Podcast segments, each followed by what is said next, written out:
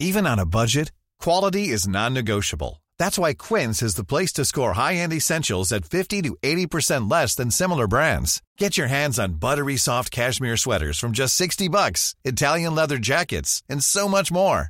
And the best part about Quince, they exclusively partner with factories committed to safe, ethical, and responsible manufacturing. Elevate your style without the elevated price tag with Quince. Go to quince.com slash upgrade for free shipping and 365-day returns.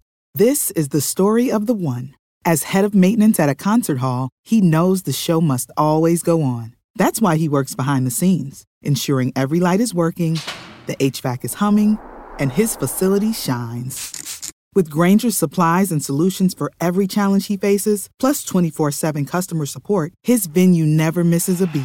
Call clickgrainger.com or just stop by.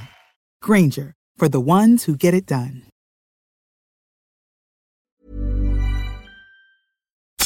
You're listening to C103's Cork Today podcast. Phone and text lines are currently closed. As we welcome you along to the programme, and I'm just seeing it's a story that's broken in the last hour on the newswire. It's one of those really sad, tragic stories of uh, an investigation under, underway after the body of a little six year old boy was discovered in a car in Dunmore East in uh, County Waterford. His uh, body has been removed to University Hospital Waterford, and woman in her late 30s was arrested near the scene, and she's been detained at Waterford Garda Station, and medical attention is now be made available uh, to her um, as required while she's in uh, custody. Obviously, the state uh, pathologist has been uh, informed, and the Gardaí say results of the post mortem on the little boy, just six years of, of age, uh, will determine the course of the investigation. It's just really sounded like one of those really sad, sad, uh, tragic stories. Uh, may the little lad rest in peace. Uh, 0818 103 103. John Paul taking your calls. If there's anything you want to share with us this morning, texts and WhatsApps are open as well. 0862 103 103. We love to hear from you throughout the morning. And I see the RTE licence fee is back on the the agenda and has been spoken about again. And this is because the Taoiseach, Micheál Martin, brought it up and mentioned it yesterday. And he says that the TV licence, if we hand over the collection of the t- TV licence to the re- revenue commissioners, then it actually could come down in price. At the moment, it's 160 euro uh, a year. Now, Micheál Martin saying that as his views, that puts him at total odds with the Taoiseach Leo Varadkar and the Media Minister Catherine Martin because they're both in favour of scrapping the licence completely and instead they're both in favour of RTE getting all of their funding from the Exchequer. And the coalition is very much split on the future of the TV licence because you've got ministers Michael McGrath and Paschal Donohoe. They both believe that the annual charge should be kept TV licence should remain in place. So there's a lot of different viewpoints within the government. Now, the Taoiseach Micheál Martin said the returns from the charge, if they were collected by revenue, he reckons revenue would manage to collect 100% of the charges. And if that happened, it would mean the 160 euro fee, where it currently is, would conceivably be brought down. You know, the suggestion there from Micheál Martin is if everybody paid it, we would all pay less because, of course, we know what happens now. I think about 70% of households pay the TV licence. So it is believed that there, now others will say, I don't have a TV, I don't have to pay for it. But there is a lot of evasion when it comes to paying the TV licence. So if everybody paid into the pot, then all of us would actually end up paying uh, less. Now, Micheál Martin dismissed concerns that if you were to hand the TV licence over to the revenue commissioners, it would basically mean it would be a new tax for people. And some have even even say, would it not be similar to the water charges? And we all know what happened when they tried to introduce water charges. Micheál Martin says it would not be a new charge. But all he's suggesting by giving it to revenue is it would make it mandatory, adding that the majority of people do already pay their TV licence.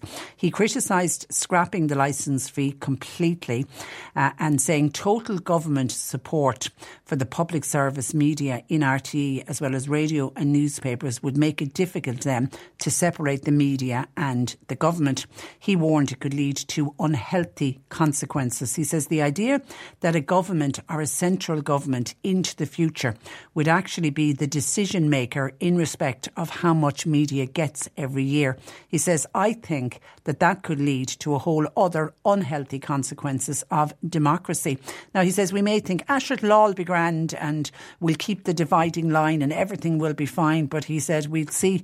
Oh, he said, all you need to do is look at what happens in other parts of the world. He said, it's a very serious issue. He says, one that can't simply be fudged. Now, ministers have also previously warned of the possible consequences of having RTE solely funded by the government. Uh, some ministers worry if, if, for example, Sinn Féin came into power, they would have concerns there. Now, at the moment, RTE get about 200 million a year from TV licence sales, and of course, they get the rest of their money from advertisement and from sponsorship. The Fianna Fáil leader said the government will have to sign off on initial plans to overhaul the TV licence. And he reckons they're going to have to do it by the summer of this year. And the reason for that timeline is that if there's going to have to be any kind of changes in the legislation, if they want that legislation passed during the lifetime of this government, then they are going to have to start seriously looking at the TV licence and overhaul it uh, by at least the summer of this year. Now, American politicians have been praising the Irish TV licence model and the way media is funded by the public. And they've been saying that seemingly to Micheál Martin because he, of course, is in Washington this week. And he says that some of the politicians in the US uh, are saying, You're so lucky in Ireland. Look what we have here. We have a number of private operators, you know, they quote, uh, you know, organisations like uh, Fox, uh, Fox News, who have a very definite political uh, viewpoint. Micheál Martin said politicians always criticise and they're never happy with the media. And every politician uh, gives out and complains about coverage, but that's very much the way it is. But he says, stand back. We have something important in this country. We have a job to try and get that to the public. And he said, that's what's important. And then, you know, he went on to talk about how important important the media is and media matters. And, you know, he quoted during the COVID 19 pandemic, you know, the role that uh, media uh, played. And I would say that wasn't just public service media. I think all of us, even in uh, local radio and all of the newspapers and uh, local newspapers, all played a role when it came to getting the messaging out about uh, COVID 19. Anyway, his comments uh, come as two key government commissioned reports into RTE's governance and into RTE's culture. They're due out in the coming weeks. So Martin is saying the government won't do anything. They, they, won't make any kind of a decision about how overhauling the state broadcaster is funded until they get to see those reports, take a look at what's in those reports, and then their decisions will be made. But he's very much in favour of leaving a TV licence. It might come under a different name, but take the, at the moment it's An Post have to collect, it's up to An Post to collect uh, the money, and they've never been able to get 100% of people to pay the TV licence. Revenue commissioners, they're always better at getting to collect uh, charges for whatever reason. Could it be that everybody fears uh, the taxman? So he believes if you g- give it to the revenue commissioners, let the revenue commissioners take over, let them start to collect the TV licence, or, you know, perhaps it'll be called a household charge, was what they were uh, talking about at one stage. A broadcast charge was another name that they put on it but if you give it to the revenue commissioners, they will get as near to 100% of people to pay. And it would mean everyone who has always paid their TV licence would pay less. And I think people would be very happy. Those, the majority of people who do pay their TV licence, I think would be happier to hear that everyone is going to pay into the pot and therefore you would uh, pay less because people feel it's unfair if they're paying their TV licence year on year and then some of their neighbours might actually be boasting about the fact I've never bought a TV licence in my life. Listen listener, just when I was talking about Micheál Martin and the TV licence, somebody says Micheál Martin is only dreaming. There are people in Cork starving out there, and he's worried about the TV licence. He needs to uh, wake up. That is the reality of the situation uh, for many people today. That's my text to 0862 103 103. Now, anyone who has ever passed through the doors of Dromahane National School, please listen up because as people in Dromahane will know, the pupils, the current pupils, are about to move into a brand new building which has been built directly behind the old school. Now, once the move is complete, the next phase of the project is going to be to knock down the old school, and it's a school that was built in the mid 1960s.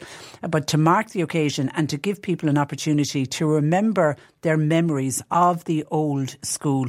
Uh, today, after when the pupils go home from school, the school is going to remain open from half past three until seven o'clock this evening for a walkthrough. They're going to have old roll books out. There'll be old photographs all on display in the rooms for people just to browse around at their leisure. So they're putting a shout out for all members of the community, but especially they'd love to see past pupils of the school to come along to this event this evening before that school, the old school is eventually knocked down. So between half three and seven tonight, Dromahane National School will be open uh, to the public if you were a past pupil. And thanks to uh, Dennis Murphy for sending on that news. And we wish the best of luck to everybody at Dromahane National School as they move into their brand new building. Cork City residents who've been experiencing ongoing water issues are set to protest tomorrow outside the Cork office of Uisce Éireann. To discuss what people have been putting up with, I'm joined by Solidarity TD uh, Deputy Mick uh, Barry. Good morning to you, Mick.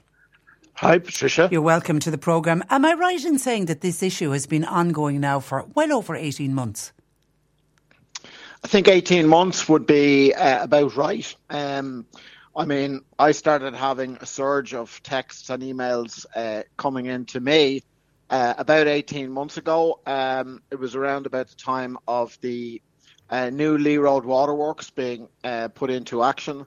Uh, and, um, you know, the uh, design and the building and the operation of the waterworks was given to a private company, and they started treating the water in a different way than had been done previously by the local authority, which was Cork City Council. Uh, and uh, they messed it up. They messed it up big time, uh, in my opinion, and that's the, the start of the problems that we've been having. Now there are a number of well, of okay. In, in what in what in what way do you believe they messed it up? Yeah, um, it's essentially um, the, the the the water to hand was too hard and it needed to be softened. Okay. Um, which which is not unusual. Yeah. Um, the the local authority had tended to to soften it uh, with lime previously. Um, but uh, this time around, instead of using lime, I think caustic soda was used. Uh, there's nothing wrong with that. It's done in many other countries and, and it works fine. But I think there was too much uh, put into the system. And I think that uh, uh, account wasn't sufficiently taken of the fact that the majority of the piping that runs uh, underneath the city uh, is between 65 and 100 years old. And did, So that did they was- admit that they put too much caustic soda in? Ah, that's a good question. Uh, um, well, you see, uh, I think they have kind of hinted that they have done so, um, but I th- I think people who who who work in, in that uh, area uh, have made it clear and have spoken out uh, that that this was the original uh, problem, and and essentially what happened was that uh, the treated water then ripped the sediment off the inside of the pipe. Yeah, it was the old. Yeah, it was like a perfect storm. It was the caustic soda should have worked, but it was when it mixed with the old pipes. Uh, yeah, and it might have worked if it, if it had been put in, I think, uh, in, in, in lesser quantities. Um, so it was the caustic soda, it was the quantity, it was the old pipes. But you don't. then- you don't. You don't know for sure if they did actually put in more. You're just assuming that they did. I, I, I'm doing a bit more than assuming. Yeah, Okay. I'm doing a bit more than assuming. Okay. Um, so when people turn on, on on the taps, then the water has been orange, the water has been brown, uh, the water has been dirty. Uh, there are a small number of households f- for whom this has been going on for more than 18 months, But as, as a problem on a mass scale, I think you, you, you date it back to 18 months ago. So But- but they've had a long Aaron- time. They've had a long time to sort it out. Yeah, and Uisce Éireann, I, I know when we've contacted them because we've certainly dealt with this uh, issue since it started, as you say, 18 months ago. Uisce Éireann then started saying that they were flushing the pipes because if if that is the initial uh, problem, that too much caustic soda went in, you assume that they just flush it all out, put the correct amount in, and then the problem is solved. But that Well- doesn't seem to have solved the problem. Yeah, so there's a few points about that. Um, first of all, the, the flushing that has been done has been localized flushing. All right. Okay. So if you, if you have a lot of reports, uh, say in the Dublin Hill Ballyvolane area, uh, the water working team are sent out and, and they, they flush the local water supply out. Now, there's a few points about that. First of all, uh, has that tended to improve the situation? I, I would say more often than not it has done, but it has tended to be short term. In other words, the problems then arise again a number of weeks or a number of months down the road. The second thing is, Uisce Éireann are spending a lot of money on ads urging people to conserve water, and meanwhile, tons of water is being flushed uh, in uh, Cork City. And thirdly, we've got a highly skilled uh, group of water workers working in the local authority um, who, you know, could be upgrading the water systems and improving the water systems in the city, but instead they're being used on this firefighting exercise of going flushing water in areas, and it's taking up uh, about a third of their time. It's a, it's a terrible waste. Yeah, I mean, I'm, I'm assuming replacing it would be a major job, but replacing those old pipes. It would be a major job. Uh, it's 54% of the piping uh, in Cork. Um, Uisce have been asked about this. Um, they say that it would cost 500 million euro Whoa. to do the job in its in its entirety, and they're also saying that there would be disruption involved, as in you know you, you couldn't do it without tearing up uh, streets.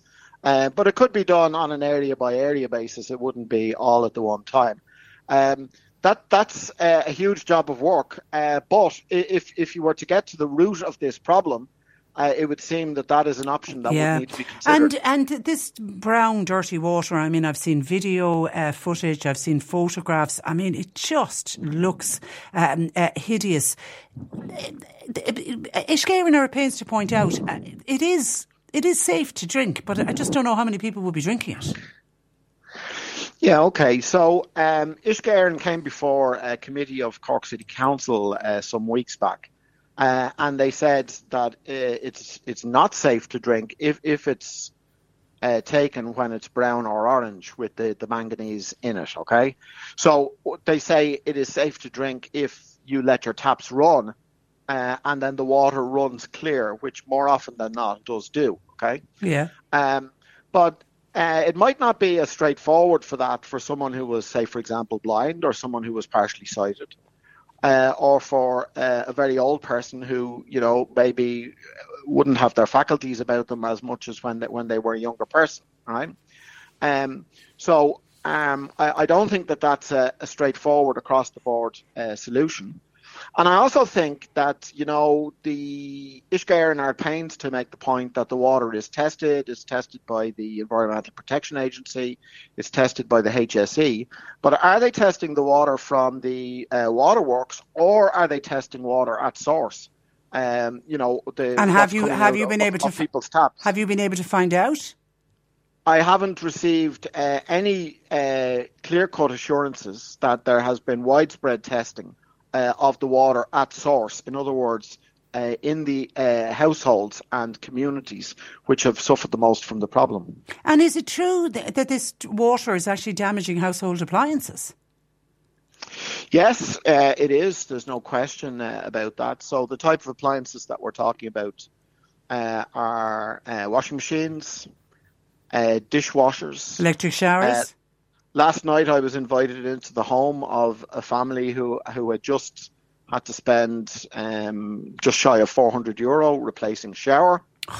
um, uh, Wow. And you know, pe- uh, I'm not saying that that you know uh, every household in the city that has been affected by this has had a household appliance wrecked, uh, but it's not uh, rare for that to be the case.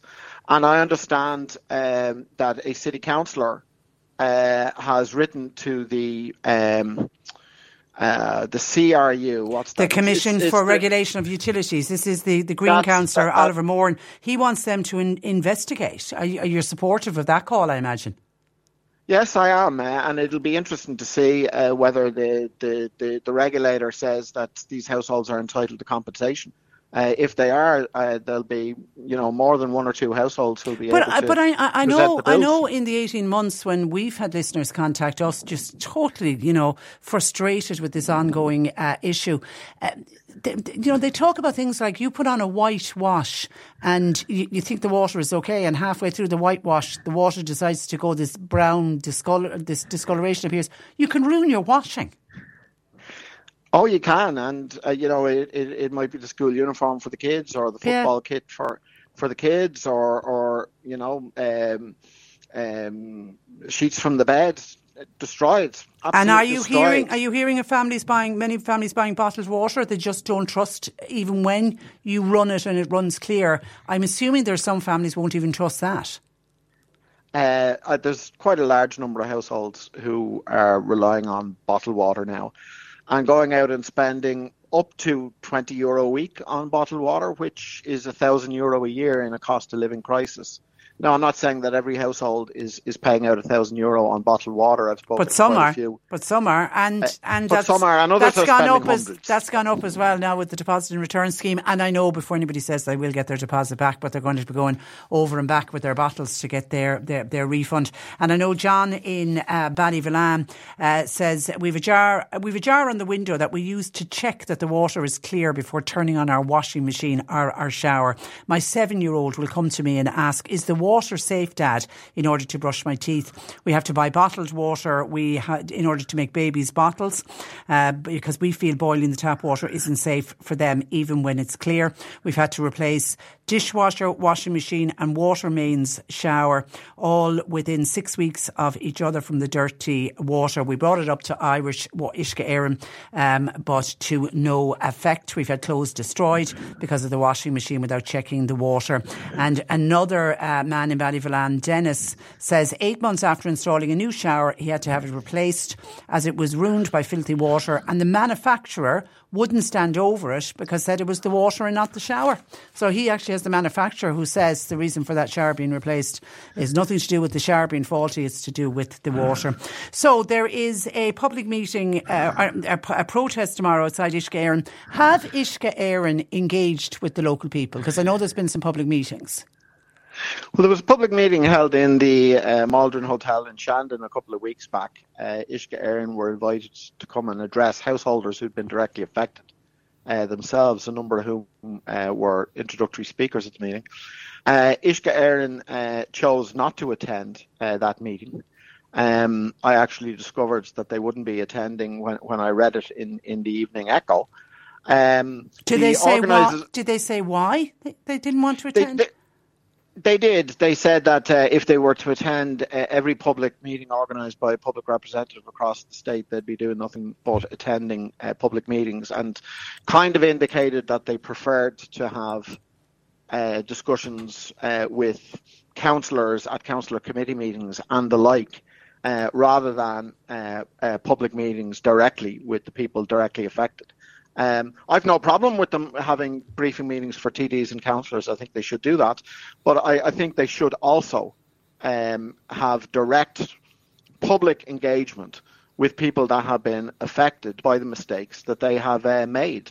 Um, I think it's remarkable that 18 months since this crisis emerged, I think it is a crisis, uh, that there has been, to my knowledge, zero engagement directly uh, with the householders directly affected, other than when the householders ring the complaints department uh, and maybe someone is sent out to the house.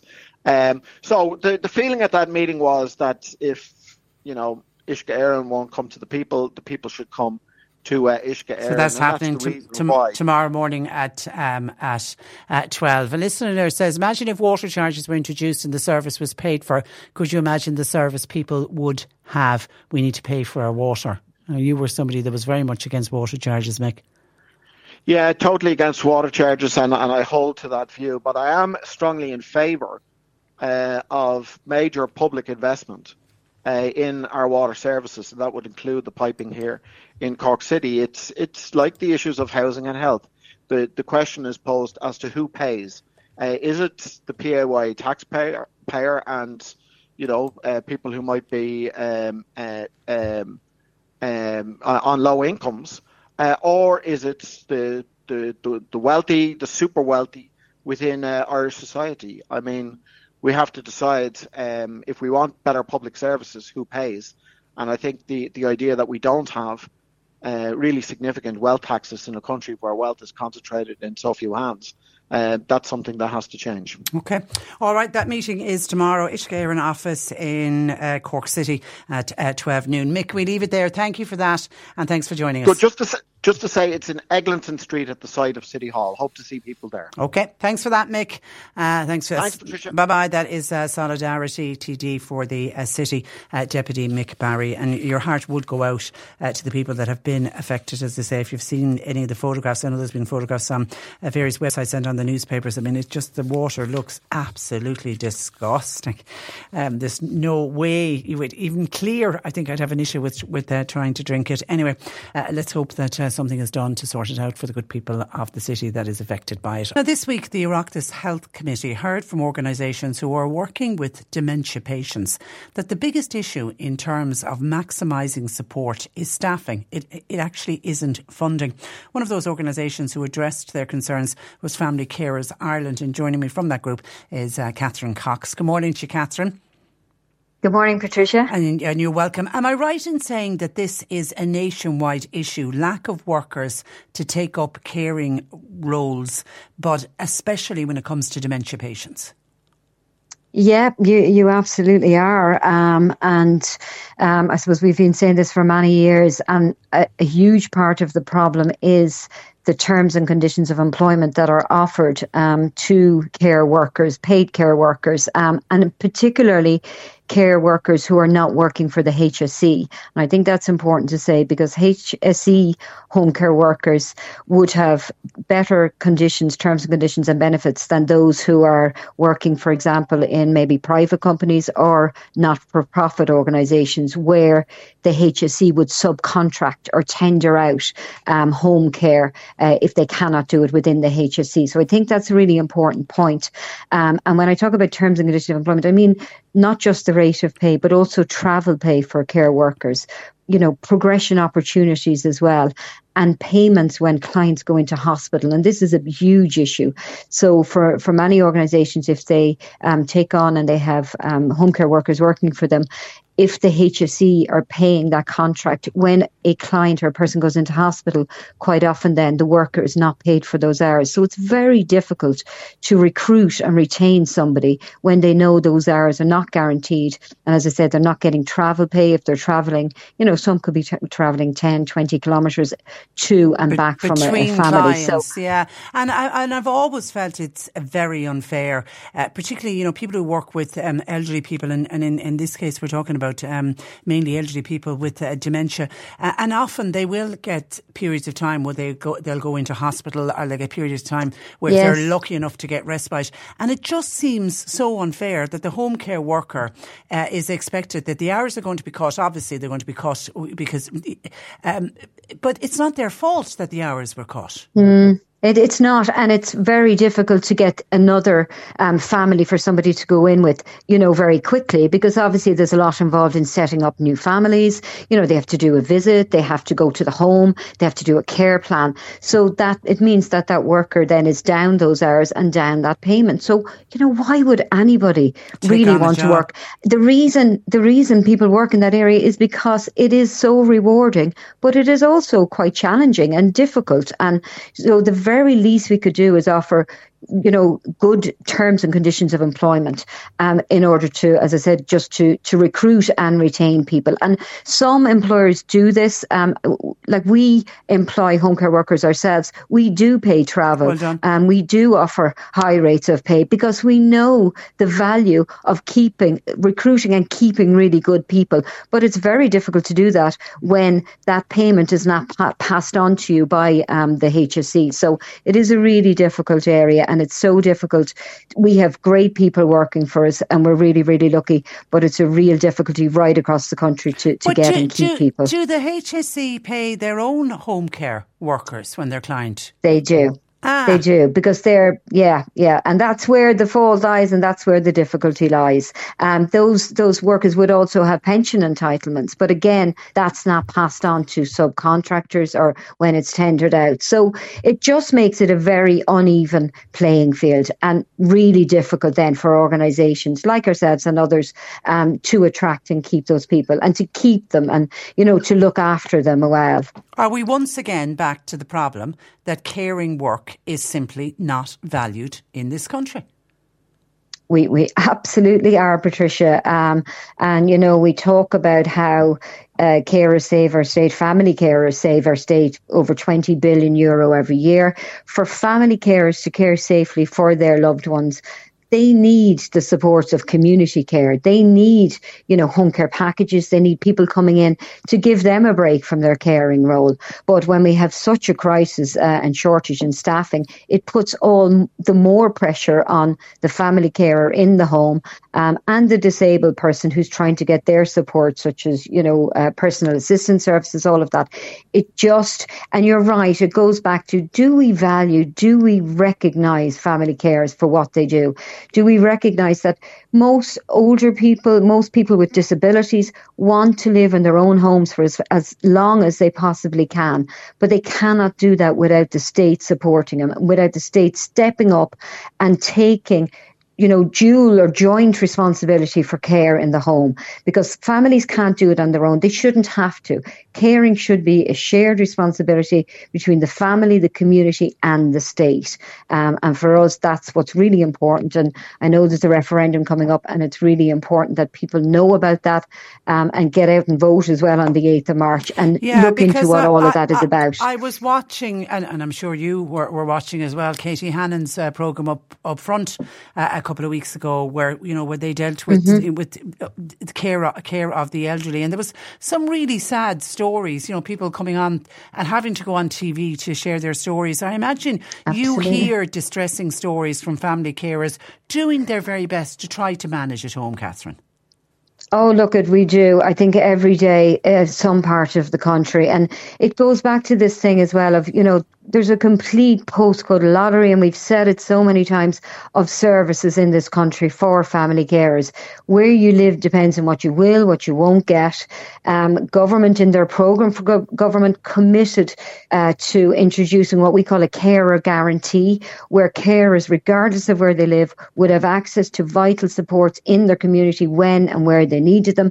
Um, that was going to cost five million. They've given about two million of that. So there's another three million they still haven't given. You know, the program for government is now in its fourth year, I believe. So, um, yeah. so you know, we need to see that coming. We need them they can't just say we recognise, we value you. They have to put that into action and they have to fund services and supports for all family carers, whether they're caring for somebody with dementia, which brings its own challenges, but for any family care, whether that's caring for a child, an older person, a disabled person, they need those supports. They need therapies. They need, um, you know, access to equipment. Um, and they just find that they're fighting and battling for everything, and it's it's exhausting, and it's um, it's distressing, um, and many carers end up in burnout because they're not getting that support. They're not getting respite. Some families tell us they've never had a respite break. Um, one thing we're looking for is a minimum 20 days respite per year. Most families get very little, if any, if, respite yeah, and year. certainly since COVID, since the pandemic, uh, it's it's all but disappeared. And and I was reading um, uh, figures yesterday. I mean, uh, they reckon about sixty four thousand people live with dementia at the moment in this country. I didn't realise the figure was, was was that high, but that figure, Catherine, is only going to increase because thankfully we're all living longer. But the longer we live, there's a higher chance that we're going to have more people with dementia. So this is a problem uh, that that's not going away. No, um, they. I know the Alzheimer's Society uh, estimate by 2045 we will have 150,000 people uh, living with dementia, and that's you know each of those um, person, every person with dementia most likely will have a family care supporting them at some point if they're living at home. So it's crucial that, and as you said, people are living longer. That's, mm, you know, advances in, in medicine, um, better care in the home, all of that, which is a good thing.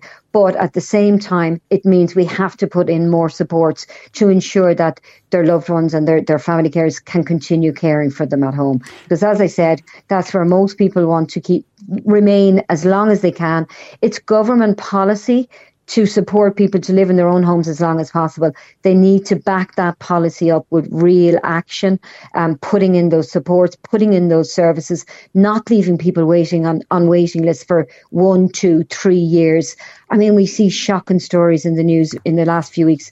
Children with scoliosis waiting for crucial operations. They're in massive pain and they're being left. Um, and again, that comes back to sometimes, you know, staff shortages.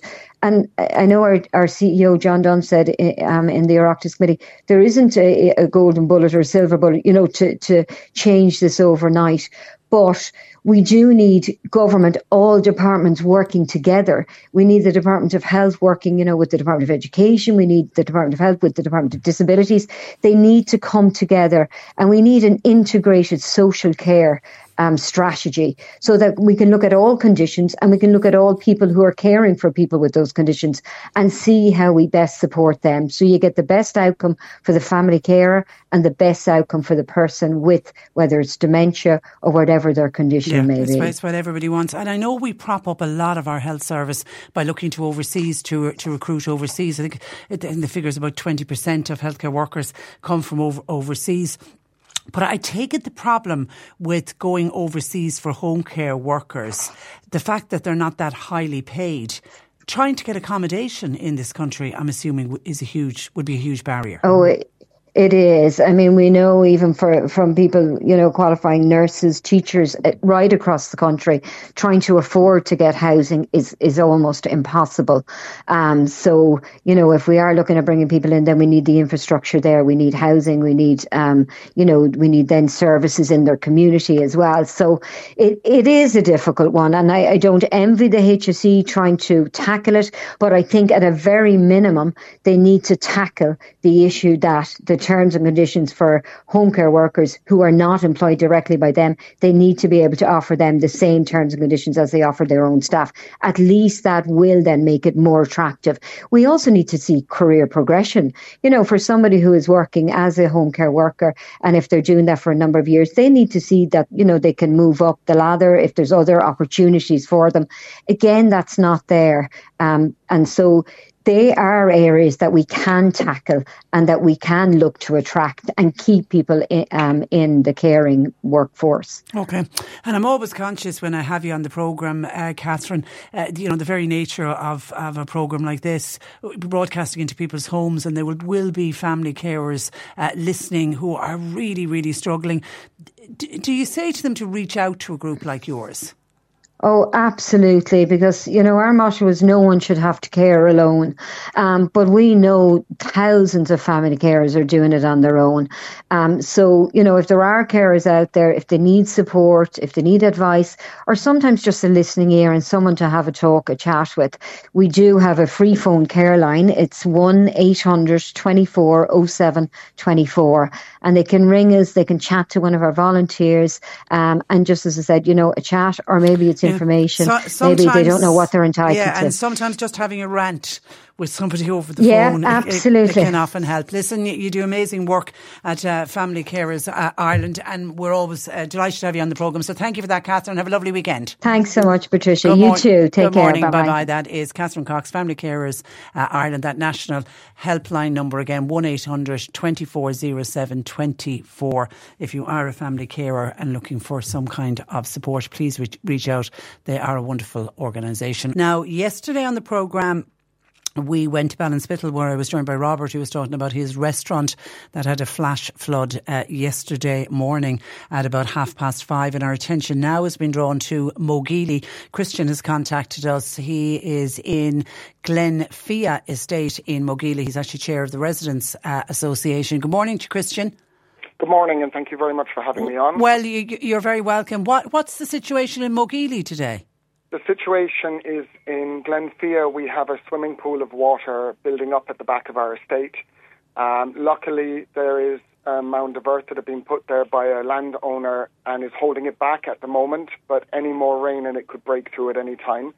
We have sandbags on the way um, to try and mitigate that, and the landowner is coming back down with um, an excavator to see if he can do anything else. But the question for us has to be asked is why do the lives of 32 households not matter to the powers that be? You know, they didn't matter on the 18th of October with the initial flood. They didn't matter on the 27th of December or any day since. You know, we, we need the OPW to initiate tranche two now. We can't wait 10 to 15 years. You know, we've invited uh, the OPW, Coillte, the Fisheries, Cork County Council, everybody that we can possibly get a hold of to come and help us to see the situation we're under. Like, we're all just rebuilding. I- I'm a nobody. I'm a father. I'm a husband. You know, I- I'm a, I'm a homeowner who's under constant threat, as we all are in this estate. Of, okay, of talk, talk to me about how bad some of the flood events were. I take it the October one uh, at the same time when all the attention was on Midleton. Midleton was really badly flooded as well. You were flooded badly that day.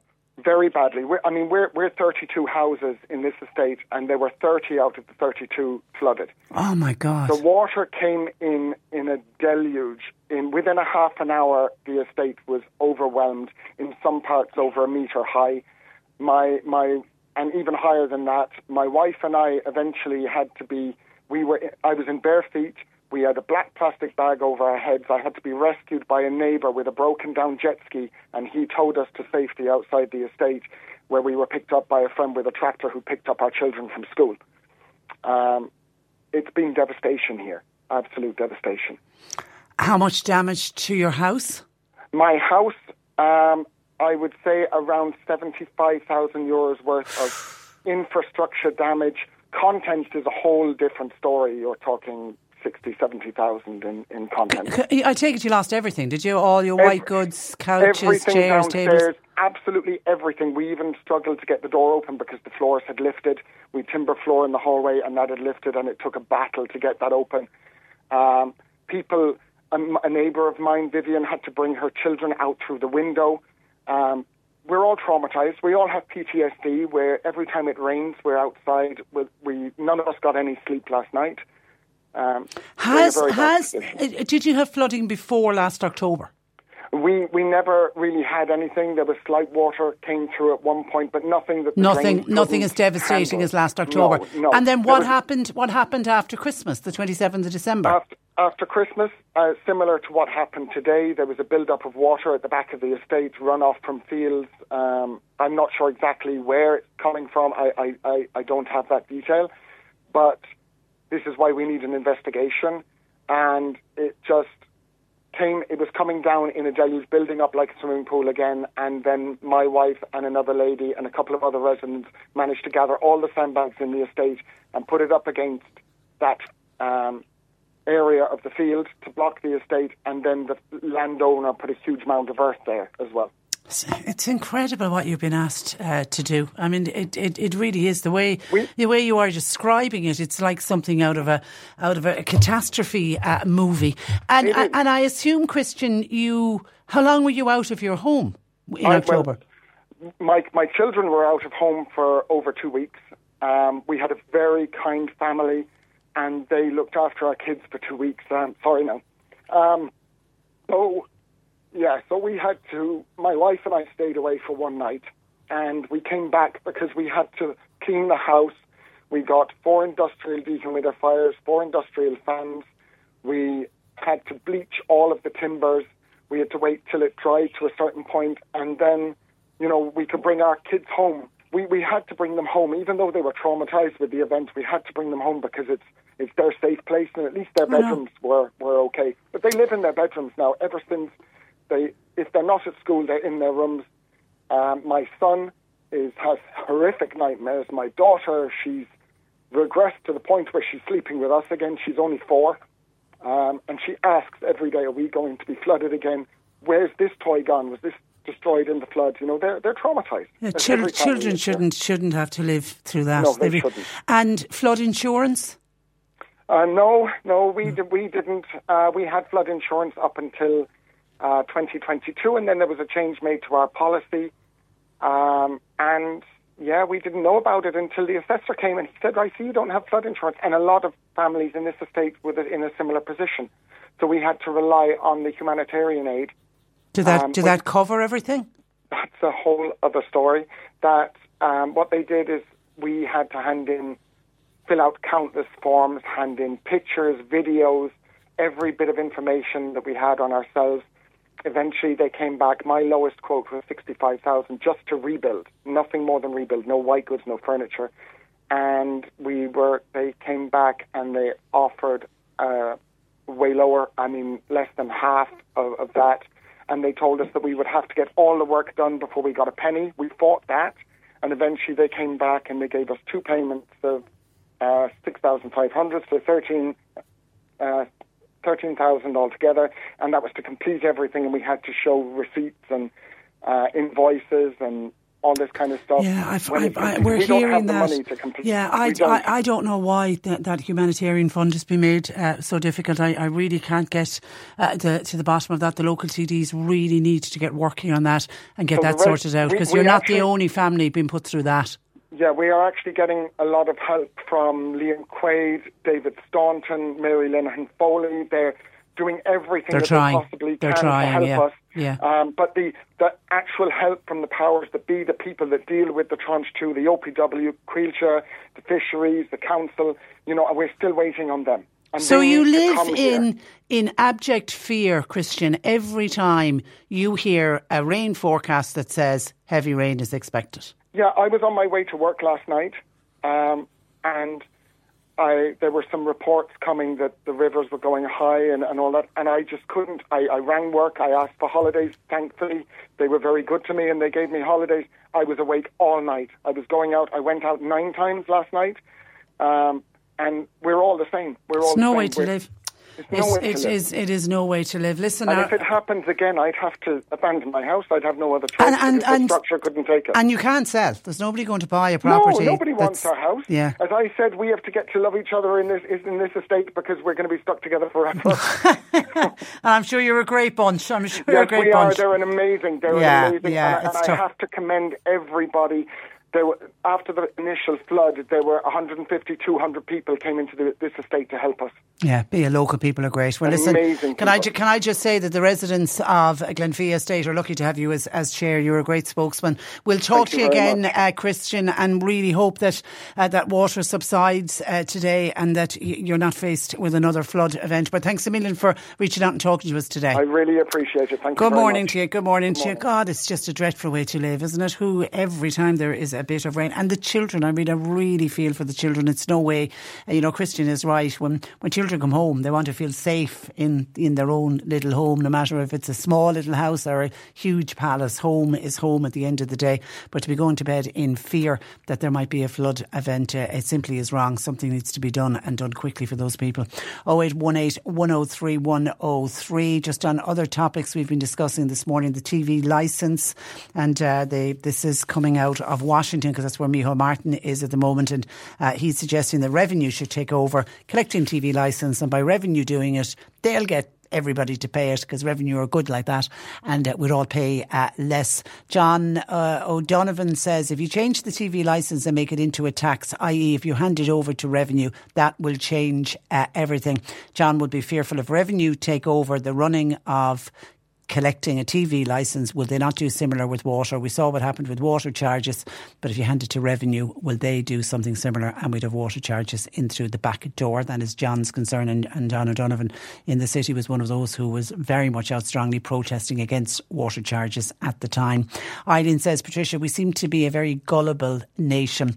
Uh, if we are to believe that the TV licence will be lowered if it's taken, the running is taken over by the uh, revenue. Uh, they'll talk about it being lower, but that's because we're, it, it's in, a, in advance of a general election. They did the same with things like USC and the local property ta- tax. We were told the USC would be abo- abolished. It was never abolished. We were also told the local property tax would never go up, and it has gone up. Do they think we are well able to pay bills? There is less and less money coming into homes, and all we seem to have is more bills, and the bills that we do have just seem to be getting higher. That's from Eileen, who, by the way, also wants to congratulate everyone at Dromahane National School when I mentioned they're about to move into their new uh, school. And of course, this evening, the old school from half three today is open if people want to take a trip down memory lane if you were a former pupil. Eileen says congratulations and well done to all of them. On revenue taking over the payments or the collection of the TV licence, Tom says, can the government not get the revenue commissioners to give back all the unclaimed taxes to their people while they're at it? Uh, says Tom. Well, listen, Tom, in defence of the revenue commissioners, the revenue commissioners are saying to people, if you are due money back, you must contact them. They don't know unless you tell them what area you're due a refund on. And if it's identified you're due a refund, in fairness to revenue, they are good at giving out the money, but they don't know who's entitled to those refunds. You need to claim them uh, yourself. And when we were talking about care and particularly care of dementia patients, Anne says, Patricia, I looked after my brother in law for 15 years. He was a, an Alzheimer patient and he was delighted I was able to keep him at home. Well done. Uh, and that's a long, long time to be uh, caring. And Carmel in Mallows says, Do we have any idea why it seems more and more people are being diagnosed with dementia as they grow older? Carmel, the reason Carmel is thinking about it, she reckons when she was growing up, she doesn't remember dementia being as prevalent as it is today. And I, I don't think there's any reason. Well, we do know why there's an increase in the number of dementia patients, and while there'll be more into the future, is because we are living longer than previous generations. And of course, if we have people living longer uh, because dementia traditionally is a complaint that affects older people. If we're living longer, of course, we're going to have more dementia patients, 64,000 at the moment. But there's there's no scientific reason as to why, or is there any more? I think it's just that we know more about dementia, we talk more about it, and we have a better understanding about it. Uh, and obviously, then you've got wonderful organisations like the Alzheimer's Society uh, and people who keep an eye on how many dementia patients are in different areas. So that's why we get more accurate figures like that, roughly 64,000 thousand people living with it. That figure is actually from the Alzheimer's uh, Society, who say that figure will double in 20 years because uh, people are living longer. Now, I want you to take a listen to this. It was from last weekend's Dancing with the Stars, and it is the head judge, Lorraine Barry, who was defending the online trolling of contestant, or she was calling out, should I say, the online trolling of contestant Katja Mia over her body shape. And this is what Lorraine Barry had to say. I'd like to send a message message out to those who need to hear this. I am a world champion and I have the credentials to say this.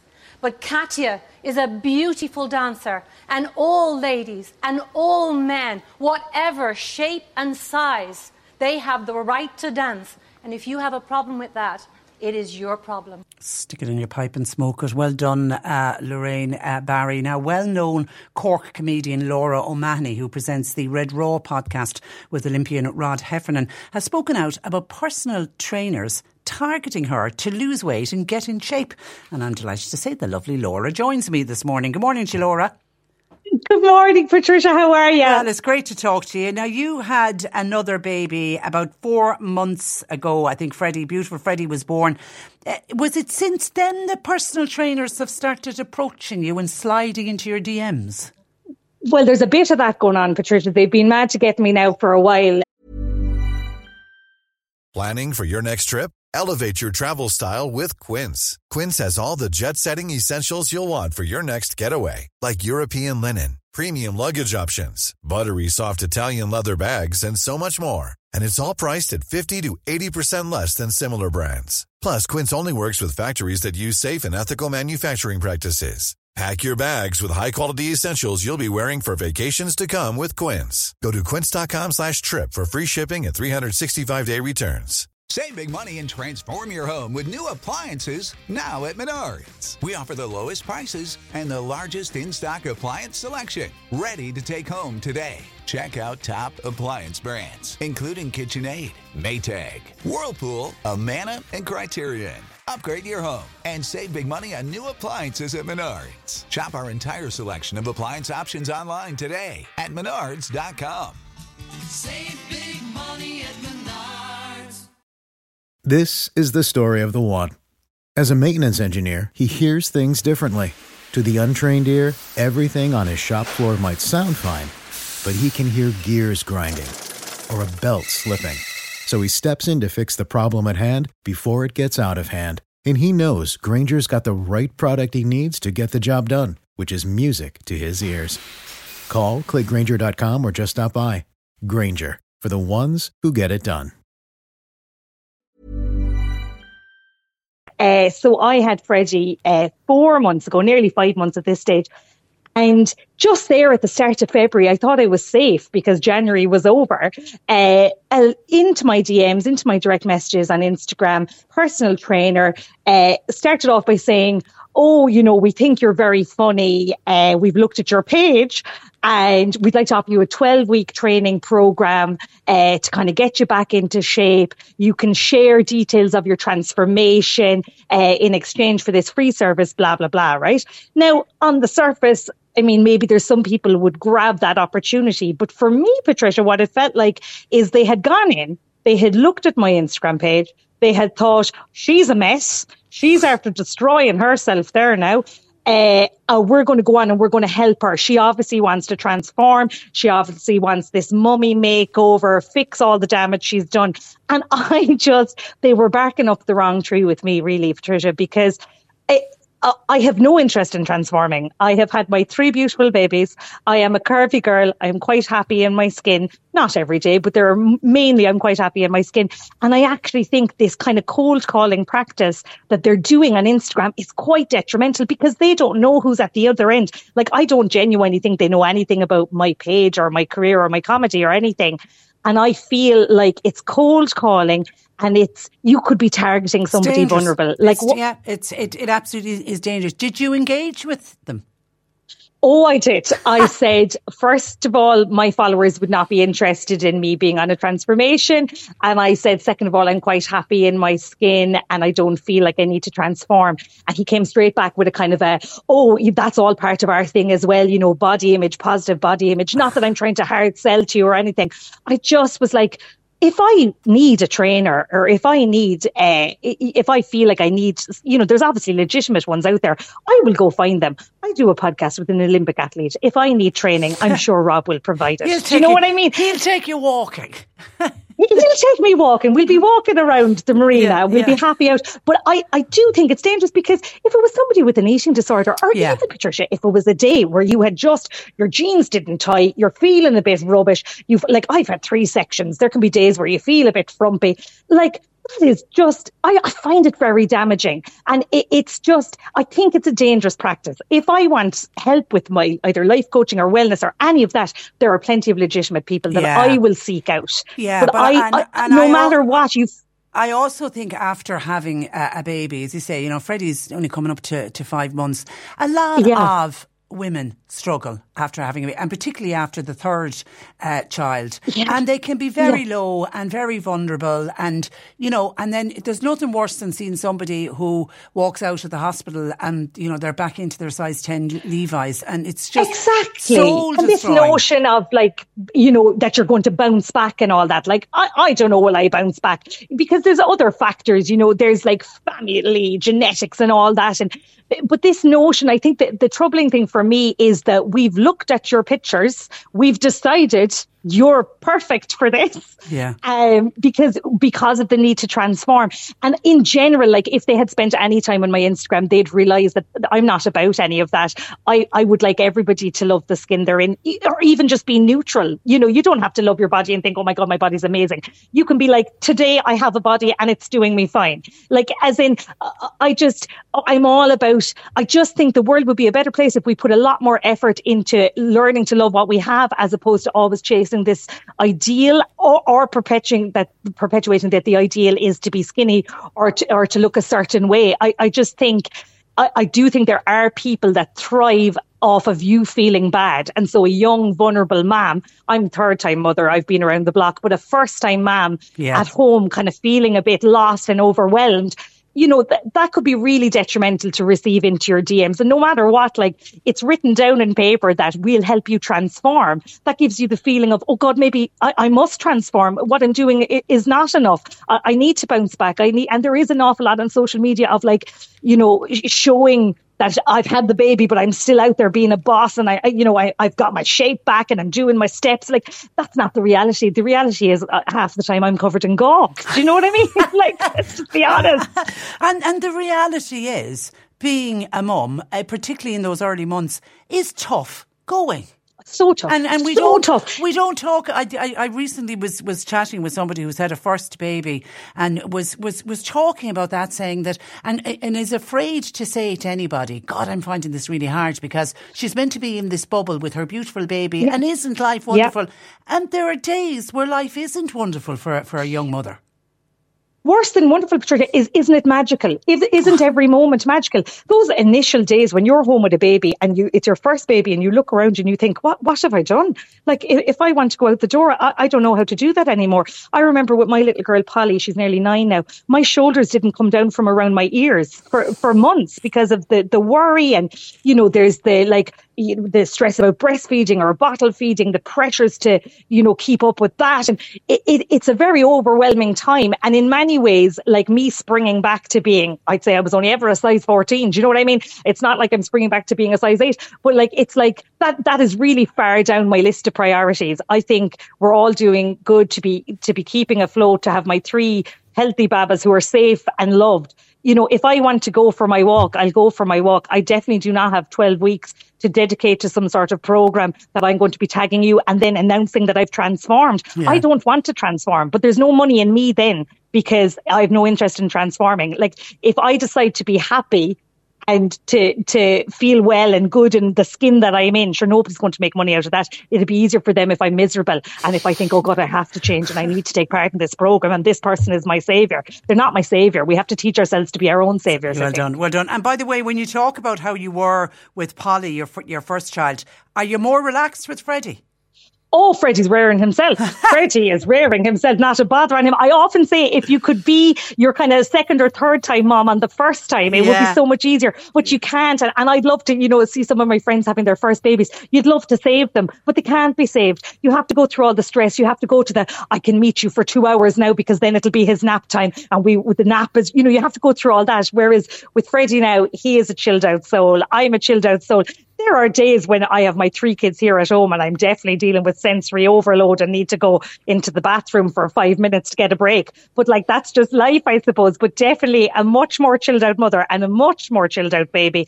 And I'm in no rush to be doing any Well transforming. I- I'm grand as I am. Stay I- out of me DMs. I saw you on uh, Insta the other day, and uh, one of the children had the tin whistle. I, I think, Oh, were you- I think you were in the loo, shouting, enc- shouting encouragement. Worse than that, Patricia, I was in the loo with the winter vomiting I bug, know. and my child is outside playing the tin whistle, playing hot cross buns. I just wanted to warn the, the, the mothers and fathers of Ireland, the tin whistle starts to appear around second class. Be prepared. I mean, the gift of music, fabulous, but certainly wasn't music yet. uh, by the way, just to go, when I played out Lorraine Barry's piece from uh, Dancing with, uh, Yeah. with the Stars, wh- uh, what did you make uh, of that? What, what, what did you make of what Lorraine Barry did for Katja? You know, I was sitting here watching it with my little girl and and my little boy Alfie, and uh, it we all stopped in our tracks. And my little girl, she's just turning nine. She was like, "That was very good," and I was like, "It really was." The way she looked down the camera, and Yeah. it, it's the first time we've seen somebody kind of stand out in that way. I mean, Katja is an amazing dancer and a gorgeous girl, and I, I've totally experienced trolling, and it is often other women trolling women. And to see, uh, you know, somebody standing out and saying anyone can dance, no matter their shape or size, like to to start to in a public forum to to address people talking about weight. Like, who cares? Who cares, Patricia? Yeah. It's the least interesting thing about anyone, their weight. And I- have a, a universal problem with people being kind of heralded for, you know, losing five stone or whatever. I, I don't care what weight you are once you're nice. I, you know, like we talked about it on the podcast this week, we did a body image episode actually just co- coincidentally this week. And it's like, I, I don't care about any of that. Are you a good person? I don't care what size you are. And I just kind. don't think it should be a subject for conversation. Who cares? Yeah, be kind. Be kind. Be Uh, kind. yeah. That's and be kind online. Would- you know, we so- all suffer with the trolls. Somebody says, um, ask Laura, would she go into Dancing with the Stars? She'd be great. Oh my God, sign me up. Sign me up. I tell you, I wouldn't be able to dance at all, but I'd be the people's princess. They'd be like, she's lovely. She can't dance. She'd get, You don't she'd know get that out, now. kicked out the first week. Oh no, I, I, I went to a, I was in a dance class years ago and I went up to my dance teacher and I said, I think I'm going to stick with drama. And he said, I think that's probably a good idea. Because Rob did it, didn't he? Didn't Rob do He did, Yeah. and he came. He was in. He got as far as week ten. Yeah, he did and really I well. can't. I need some of the footage. I've YouTube searched that a lot. Rob was amazing, and like that, he said he wouldn't have been a dancer at the start, Yeah. but by the end of it, twinkle toes. I tell you, he was unbelievable. See, you, you could learn Yeah. that. The the Red Rob uh, podcast, it's going well for the two of you, and you you sound It's like, going- I mean, I know you're friends, but it really comes across. There's a, there's a great bond between the two of you. I think, which ma- Yeah. makes the chemistry of it. I think it makes I think it makes all the difference. And as well, you know, we're not two comedians. We're from two different backgrounds. I'm a comedian, he's an Olympic athlete. You know, we're not vying with each other for space. We're not trying to make quips with each other. Like it, it's you know, it's a friendship born out of we obviously worked together on radio, but thankfully the friendship lasted beyond that. And now, you know, we're having a ball and it's going really well. It's out every Monday at 7 a.m. It's actually out at 10 to 7. And uh, it's it's just about going back to being real and normal, you're kind of undoing all this notion of like, you know, fakeness and content and pressure online. This is just two normal people sharing their lives with you. And we all have the, the problems are universal. If you're an Olympic athlete or if you're a mom of three, your problems are the great- same. You So both have great um, honesty, and I always feel listening to it. it- It's something I love to do that drives my husband insane. If we're out in a restaurant or a coffee shop, and my uh, hubby will say, "You're listening to the conversation behind you, not listening to a word I'm saying," and I go, "Oh yeah, I am, I am, I am," and and I do that, and and I feel on your podcast that's what it's like. It's like you're eavesdropping on a conversation, and there's something magical about that. Yeah, and I think it's a conversation between two people that get on well together. You know, like Yeah. as in we, I joke that he's uh, my best friend and he doesn't reciprocate, but we are actually best friends, and it does make it makes a big difference. We like each other. We're not just using each other for the podcast. We enjoy each other's company. It makes a big difference, I think, and I think everyone feels included. You're eavesdropping on our conversation, but you're also part of it. Yeah. Please join us. Yeah, and it's as you say, it's it's it's topics that affect all of us, and topics that you'll find yourself It's just having life. It's just life, Patricia. It's just we're all life. we're all faced with it, life. no matter how many Olympic medals we might have. Okay, so keep out of the. Keep, keep- Can we just say to people, stop sliding into Laura's DMs? She doesn't want you if you're she's personal she's training. not for transforming. She's not, She is no, very much as not. she is and as she's going to be. Listen, it was a real pleasure talking to you. You can get you can catch Laura uh, with Rob on Red Raw wherever you get your podcast from. But Laura, pleasure talking to you. Thank you for that. Have a lovely Thanks, weekend. Patricia. You too. Bye bye Bye. bye bye. That is uh, comedian Laura O'Mahony. And we're stronger when together. Ours to Protect, brought to you by C103, the IBI, and funded by the Coimisiún na Meán with the television license fee. Check out ours2protect.ie for more info. This week on Ours to Protect, we speak to Harriet Burgess, the local area representative for the local electoral area of Macroom, about her efforts to have the Gearagh River Delta designated as a national park. Ireland currently has seven national parks, but only one of these, Killarney, is in the south. Harriet says that the Gearagh River Delta should definitely be considered due to its almost unique nature. It's so rare that a river exists the way the river does at the Gearagh currently. It's an inland river delta. River deltas typically form where a river meets the sea, but where it forms inland like it has done at the Gearagh, it's extremely rare. There are several other inland river deltas that exist in the world, but they're few and far between. One exists in Botswana called the Okavango River Delta. The line that they say about it is the river that never meets the sea. It's a huge eco-tourist destination for people who are going on safari and things like that. There's an inland river delta that exists in the Czech Republic.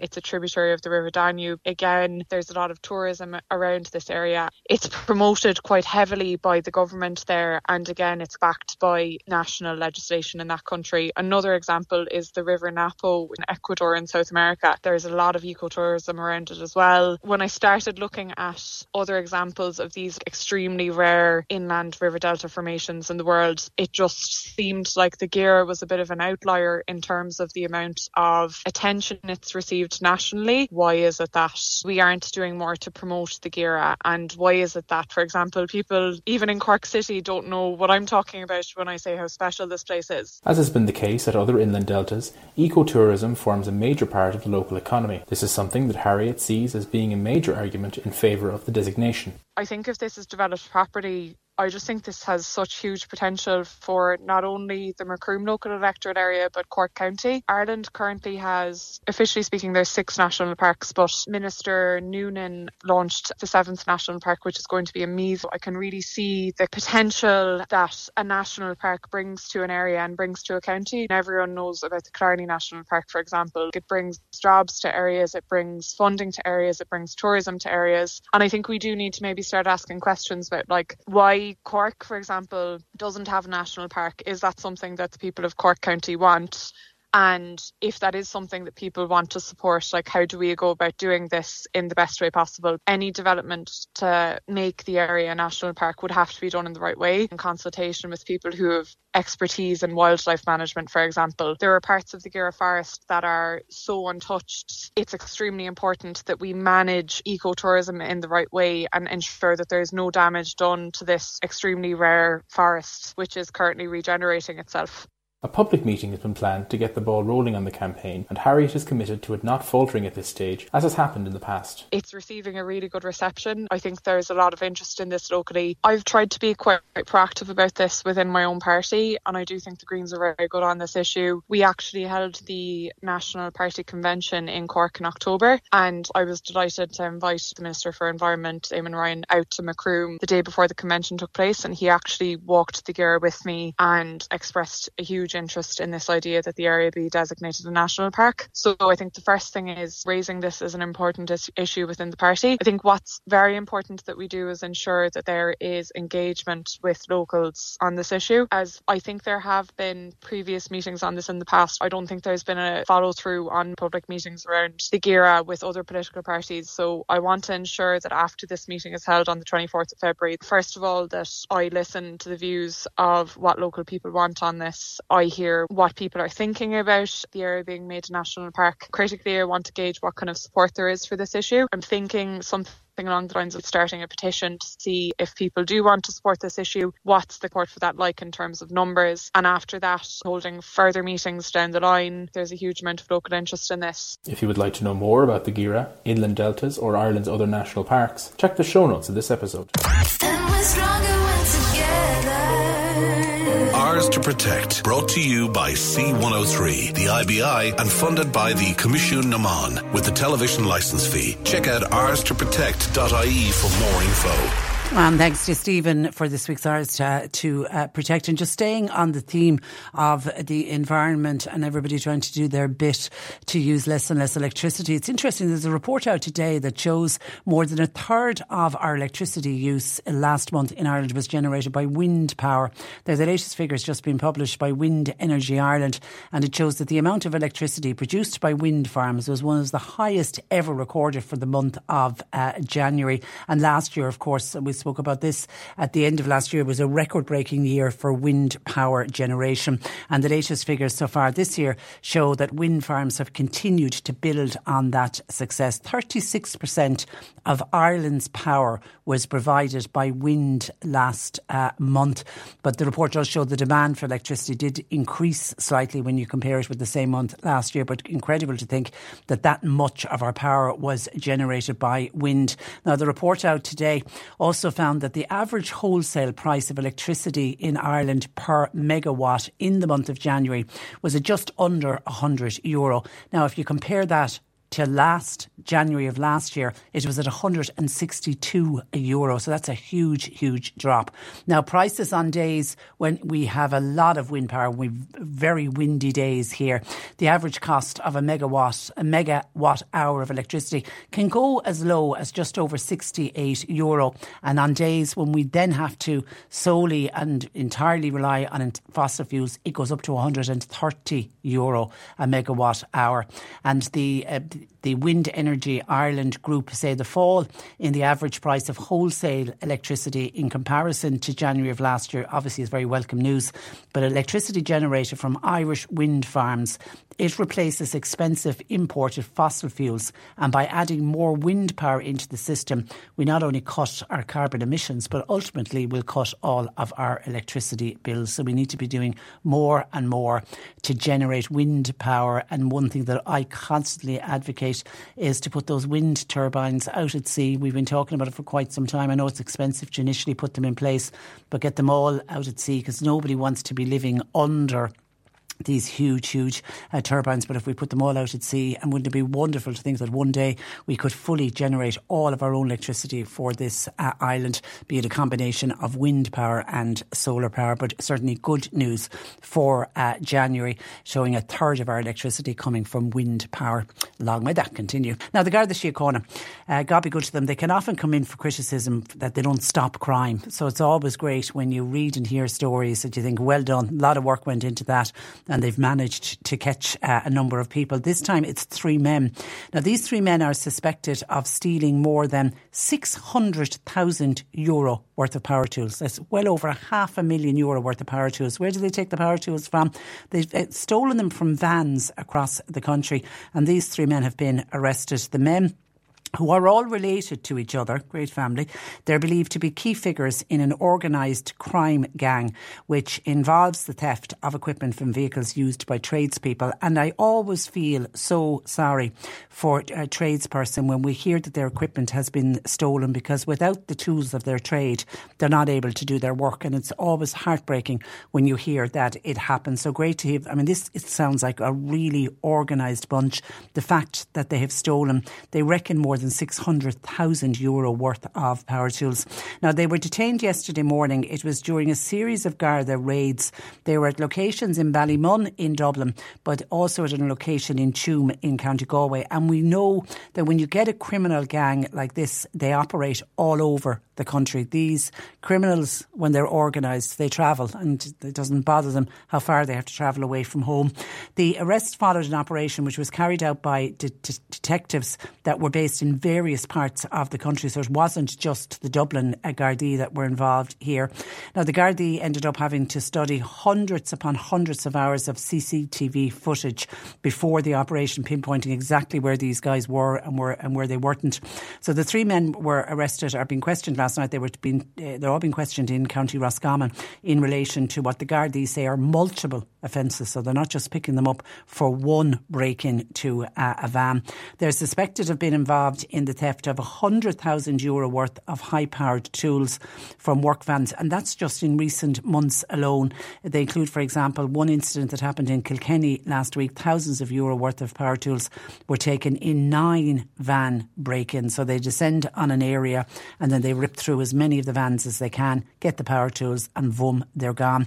Now, the gang primarily is based in Ballymun but they, the members have very strong connections in Tuam in County Galway, but they've also discovered that they have strong connections in other parts of rural Ireland. And that's the key to this. The fact that they have, and I don't know whether they're all family members or part of their gang in rural Ireland, but they have people dotted all over the country. And it's that network that enabled them then, their network around the country helped them to identify and target vehicles that contain high value goods. So it isn't opportunistic crimes. They're not just suddenly going into like Kilkenny, for example, where they, where they were last week and deciding, oh, we'll just hit this area. They would have had people in the area working out exactly where these vans are parked up overnight. And traditionally, that's what tradesmen do. They go home after the day, day's work and they park up probably in the same place every single night. So they would have these guys, their own criminals, their own part of their gang out doing the, the, the work in advance, the advance team almost, and then they decide on what day the criminals are going to arrive, and then they'll they'll attack. As I say, it was about nine vans were broken into in Kilkenny. Um, the uh, one criminal in his sixties who was related to the men in custody is understood to be the most senior figure. He seems to be like the don of the group. However, he has yet to be arrested in connection with the investigation. I suppose he's the one organising it, and is to try to pinpoint and get the the information that they need to point a finger at this guy. An uncle and a nephew are under investigation. They have over 500 convictions between them. I mean, that's just incredible. So they've been before the courts, 500 convictions, and that's just between two, an uncle and a nephew. The nephew was arrested in Ballymun, and the officers are now uh, still seeking to detain the uncle, so they don't have the uncle yet. Now, during an incident last month, a man was assaulted in Enfield in County Meath. That's when this poor guy tried to tackle the thieves who were stealing tools from him. And then in the space of a couple of days last month, the, this same gang were suspected of stealing 12,000 euro worth of tools. That was in Ashbourne in County Meath. And that was shortly after 1,600 euro worth of equipment was stolen from Dunboyne. And as part of the same crime spree, all obviously happened in probably one 24 hour pe- period, 7,000 euro worth of tools were taken from a Carbury in County Kildare. Now, detectives have established that one arm of the gang is involved in stealing the tools, and then they have a second arm of the gang and they sell them on. Now, where are they selling them? They're often being sold in markets, car boot sales, things like that, but they're selling them on both sides of the border. That's why it is so important if you go along to any of these car boot sales. And car boot sales are great things, and people love going along to them, and you can get great bargains, but you really need to stop and think what you're buying, especially if it's very equipment, power tools, and asking where have these power tools uh, come from. Because uh, ultimately, you could be buying a bargain buy, not realising it has been stolen by somebody, and lo and behold, you could find your, your is, you, it, you go on to get targeted next, and all your power tools are gone. So well done to the Gardaí. Gardaí. That looks like that was a major investigation that took so much time. I mean, the hundreds of hours of CCTV footage that literally uh, the amount of manpower that went into it well done. Three arrested and before the uh, courts. 0818 103 103. John Paul taking your calls. Next Tuesday, by the way, is Pancake Tuesday. I just saw this. It's come out from the Central Statistics Office. If you're planning on making pancakes, and there's nothing more wonderful than making pancakes on Pancake Tuesday, we're all going to have to spend a little bit more making our pancakes because the ingredients have gone up. There'll be three, it's 3% more to make your pancakes this year than it was last year. Ahead of Pancake Tuesday, the Central Statistics Office, they delved into the cost of flour, eggs and milk, the main three items that you need for making pancakes. And they compared today's prices against what they were this time last year the bag of flour, that's the important one. A 2 kg bag of self raising flour, that's gone up by 10%.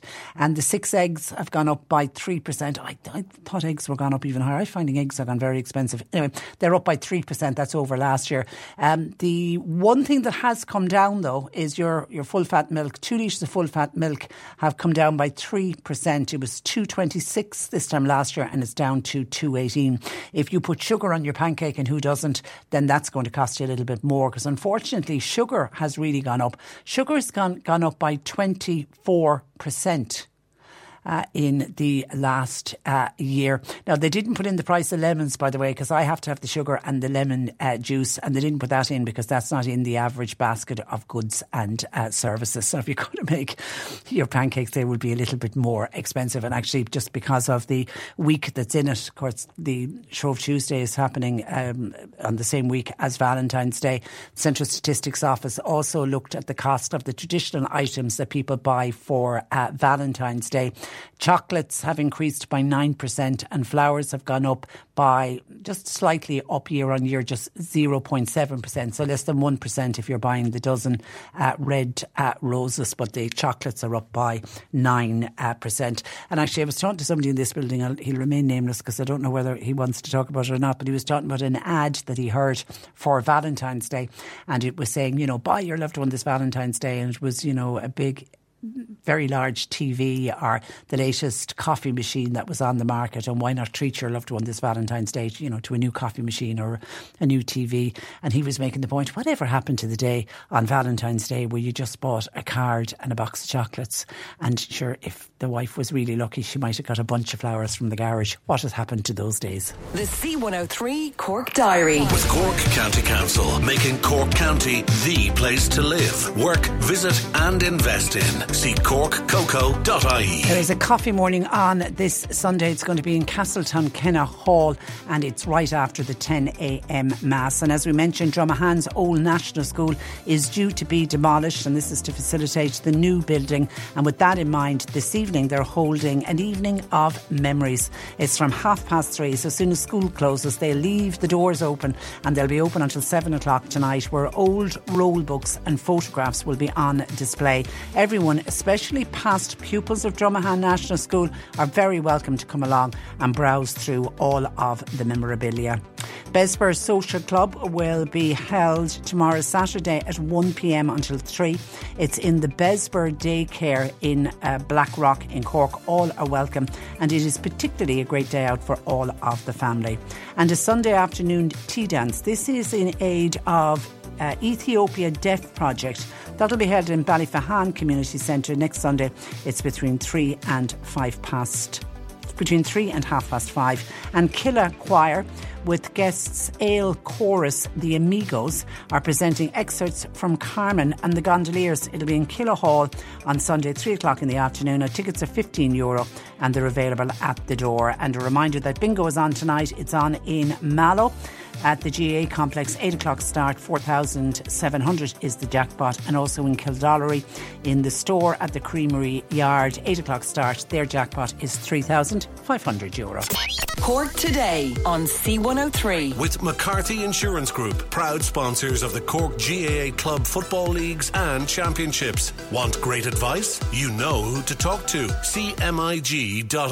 I was talking about the rising cost of pancakes in advance of the start of Lent uh, next week. Somebody wants to point out, Patricia, it's Shrove Tuesday, not Pancake Tuesday. But I think if you listen back to what I said, I think I included both because I'm conscious that, yes, some people call it Shrove uh, Tuesday, especially people of uh, Catholic faith, but not everybody calls it Shrove Tuesday. Other people call it Pancake Tuesday. So I'll try to cover it for everybody. But sorry if I, if I offended you by saying Pancake Tuesday, it is also known as Shrove Tuesday. But if you listen back, I do think I said uh, both. And then someone else, when I was pointing out that chocolates have gone up, Valentine's Day next Wednesday is Ash Wednesday and wants to remind people it is a day of fast. So if you do get the chocolates, well, you can hold, you can hold out. And then if you're giving up chocolates for Lent, you'll be holding out for them until uh, Easter Sunday. And then when I spoke about the fact that the cost of making a pancake this year will be 3% more than what you paid last year. Somebody said Ireland has gone mad, Patricia. I've just paid 15 euro for a 10 kg bag of potatoes. Ireland has gone uh, mad. And talking of price increases, I did an email in to Cork today at c103.ie from Frank to say, Hi Patricia, I just received a notification from Calor Gas that they are increasing their prices from the 6th of February. Why are they increasing their prices when all of the other gas suppliers are reducing their prices? Can you investigate this, please? Their increases always seem to happen just before I'm due a delivery. How strange is that? Thanking you, uh, says Frank. Well, John Paul did a bit of a deep dive on this when this email uh, arrived yesterday, and uh, he says that Calor Gas did announce last August that there would be uh, increases. I don't know if they specifically said there'd be an increase in February, but they were forecasting that there would be uh, increases. But all I would say is that when we hear of any kind of a utility, you know, be it gas, be it electricity, your phone provider, your house insurance, your car insurance, shop around do shop around. You may be able to get it cheaper uh, somewhere else. And talking of shopping around, and everybody is keeping an eye on rising prices, and some things are coming down, but things are certainly not coming down fast enough for, for most uh, people. Hundreds of thousands of customers of Sky Ireland are to be hit with price uh, rises after they, Sky has said they're increasing their broadband and they're also increasing their TV subscription service fees. The move will mean an average increase for most households of about 52 euro a year. And Sky say they're increasing their prices from April of this year. Now, the average increase will be 4.1%. And that you may remember if you're a Sky customer, there was a similar hike last year. However, the Sky rise is less than many of its competitors have imposed and they've switched to a model of annual increases of around 4% plus the rate of inflation. And that's a model that I think only came in last year and it certainly is widely used by telephone companies. I know Vodafone certainly uh, do it, but yet Vodafone had increases, uh, they increased their prices by 11% last year. And I know Eir also do it. They'll go with the average rate of inflation plus whatever figure they decide. Sky Ireland's higher prices come into effect on the 1st of April and letters, by the way, have started to go out to customers to let them know that Sky are increasing their bills. The entertainment and broadband giant, they've around 600,000 customers, so they've a lot of customers in this country, but they also employ a lot of people. There's about a thousand customers of Sky. And I have to say, if ever you have to deal with Sky over the phone, they're particularly, they're one of the good ones. You know, when you get onto call centres, I, you know, I don't know what the wait time is like for it, but I know they are particularly helpful when you get onto uh, Sky. But anyway, uh, they, they, not all customers will face paying more. Uh, the price increase doesn't impact fibre to home. It won't impact Sky Glass or if you're a Sky Stream customer. The price rise also doesn't apply to Sky Sports or to Sky Cinema and is not on Sky products such as their ultra high definition or their multi room options. So it's not going, it's not right across the board. Now, when they were asked about the planned price rise. A spokesperson for Sky Ireland said their aim is to always keep costs as low as possible. Don't we always hear that? Um, but they said, however, the cost of providing services has continued to increase significantly, and they say it's affecting the entire industry. Sky Ireland say that where possible, it does try to absorb the costs in order to try to limit the impact that they pass on to customers. And then Daragh, Daragh Cassidy, who we often speak with on this programme, he's with the price comparison website bonkers.ie. He said broadband and TV plans are getting more expensive. And he says many families now are paying well over 100 euro uh, a month. And he said the 100 euro a month can be for a pretty standard package. Whereas once upon a time, if you were paying 100 euro a month for your TV, you'd be getting bells and whistles and you'd be getting everything with it. But a standard package now is coming in at about that. He says this latest hike from Sky he said it'll mean about 50 euro a year extra. And he said, look, while he accepts 50 euro, you know, spread out over the year, doesn't sound like a huge sum of money. But he said it comes on the back of price hikes for many other things for households over the past uh, few years. And can I say, in particular, uh, people's electricity bills. I mean, electricity bills now are anyone who's on the same billing cycle as, as that I'm on. I got an electricity bill yesterday, I think, um, or earlier on in the week. Um, and this was for December and January. And it's all was one of my highest bills. But certainly from when prices started to rise, it is double what it normally was, even though I'm thankful to the government there was 150 euro off it, where people are starting to get you know a bit of a scare when they see electricity bills arriving. So all the other bills are going up. So so while you know Sky might say, Asher, it's only an extra 50 euro a year spread out over the year, but it's just that added on to um, another bill that's gone up by 50 euro, another bill that's gone up by 100 euro. When you add it all up, some families really are struggling. And the latest Sky hike in broadband and TV service costs is set to be followed by its competitors because that's what always happens. Once one moves with a price move, it's almost like it's telling its competitors, come on, you can move uh, uh, as well. But, you know, they are saying it's the, the annual increases, it's all to do with the, the rate of inflation. And we know while inflation is coming down, it still is higher than what than what it was a couple of years ago. So you've got Eir, Three, Vodafone, Sky, and Virgin customers. All of them last year put up hikes on their TV, broadband, and mobile packages. And now that Sky has started, we can expect Eir, Three, Vodafone and Virgin to follow suit. But that should not deter anyone from shopping around. And inflation and the soaring rates of doing business in this country was blamed. And we hear that from so many other businesses. It's all to do with the cost of doing business is so much higher in this uh, country than other countries. And hence the reason we seem to pay more for everything. 0818 103 103. John Paul taking your calls. If you want to text or WhatsApp, you can to 0862 103 103. Cork today on C103. With McCarthy Insurance Group, proud sponsors of the Cork GAA Club Football Leagues and Championships. They don't just talk the talk, they walk the walk. CMIG.ie. couple of uh, texts in all this chat about Valentine's Day and all the fuss going with it, says the texter. What about a poor man like me? Not even a hug or any form of affection. It's all about people being lovey dovey. And my heart goes out to you. And Joe in Dunmanway guy on Sky says, Patricia, I disagree. Sky are not that helpful.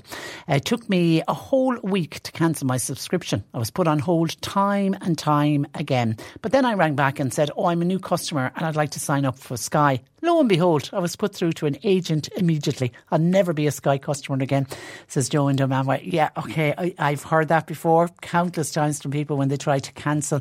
They do seem to try to make it as difficult as possible. They're trying to hold hold on to you as a, a customer. What I was referencing was anytime I've dealt with them when there's a problem, I've always found the customer service people can be most friendly, but I've never had to cancel it yet. Uh, but yeah, that is a, a, different story for sure. Thank you for your text, Joe, to 0862 103 103. Mark Malone is our movie reviewer. Good afternoon to you, Mark. Hi, Patricia. And two movies for us The Beekeeper and Maestro. We're going to have a trailer from The Beekeeper. Repeat after me. I will never steal from the weak, and the vulnerable again. There's going to be a fire. Okay, thanks. This is a beekeeper. A special program outside the chain of command. When the system is corrupt, I correct it. He's stolen millions from people who've worked hard all their lives. We have laws for these things. Until they fail, then you have me. Okay, we've got a, a, an action. Is it a thriller as well? An action movie here? Yeah, it's it's well, it's Jason Jason Statham. Statham, so it's got to be. Yeah, Yeah, it's a Statham movie. Yeah. Um, so He's this a beekeeper. He he is a beekeeper. Well, yeah, I'll tell you what. He's a beekeeper, but he's a beekeeper with hidden talents. As you are. Yeah, uh, he's a special forces opera, operator. Well, he Oh. used to be anyway, because that seems to be the way of every second movie I watch these days. Everybody seems to have uh, this kind of special kind of forces kind of background, and uh, yeah, so he is a beekeeper. Uh, this is directed by David Ayer, who um, has directed a couple of really good movies that I've liked in the past. He directed End of Watch with uh, Jake Gyllenhaal. He also directed uh, a World War II movie about um, a tank crew uh, with Brad Pitt. It's called Fury, which is another movie that um, I really, really liked indeed as well. And so this is uh, this stars Jason, Jason Statham as a, bee- bee- uh, a beekeeper uh, with a kind of um, a hidden background. Um, he's a beekeeper on the grounds of uh, this uh, lovely woman who he meets, and she allows him to stay on and use and keep bees on her land because apparently the um, the bees have improved the land, and so they get on very, very well. At one stage, he says to her, "You know, I'm not used to people being nice to me, so thanks very much indeed for that." Uh, she goes into her home that, that night. She opens up her computer and she finds she's got a computer virus. Okay. And so, of course, what does she do? She calls one of those call centres. But the problem is, it's one of those naughty uh, call centres. Of course, they go on her computer, they take all her money. She was also involved with a charity for young children, and that uh, account was linked to her bank account. So they take the two million as well. And Oh. of course, she's absolutely heartbroken by that, and she decides to commit suicide. Now, you might think, oh, Mark, Mark, that's a bit of a spoiler. Okay, all this happens in the first, uh, you know, Okay. few minutes of the film. It's, all- you know what I mean? And so we know of that. And so when um, uh, when Statham goes to see her, of course, he finds the body. He is then suddenly um, comes in contact with the woman's daughter, who holds a gun to his head. She turns out apparently to be an FBI uh, operative and arrests him for the murder. They discover that really, obviously, it's a suicide, so therefore he is let go. But because, of course, he had this relationship with uh, this uh, young woman's mother, uh, he decides to take the law into his own hands. What, he goes in search of the scammers? Uh, he does, yeah, and Oh. kills every single one of them. Oh.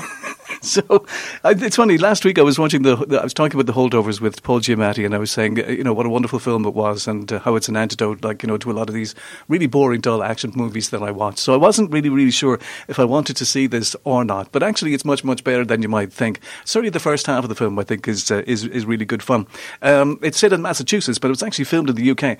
Throughout the film, I was thinking that part of Massachusetts is very cloudy, and and that was why. It was also a very, very small, low budget film. They only made it for about fifty million, which actually, you know, It's a low budget. which is low Yeah. budget really, and they filmed it in the UK because of that reason. And but it has done really well. And again, it's just one of these films that I think you know where word of mouth, um, you know, uh, projects the film to a higher level uh, of success. And uh, it's made 124 million, I think, Oh, so done. far at the box office. So it has ver- done very, very well.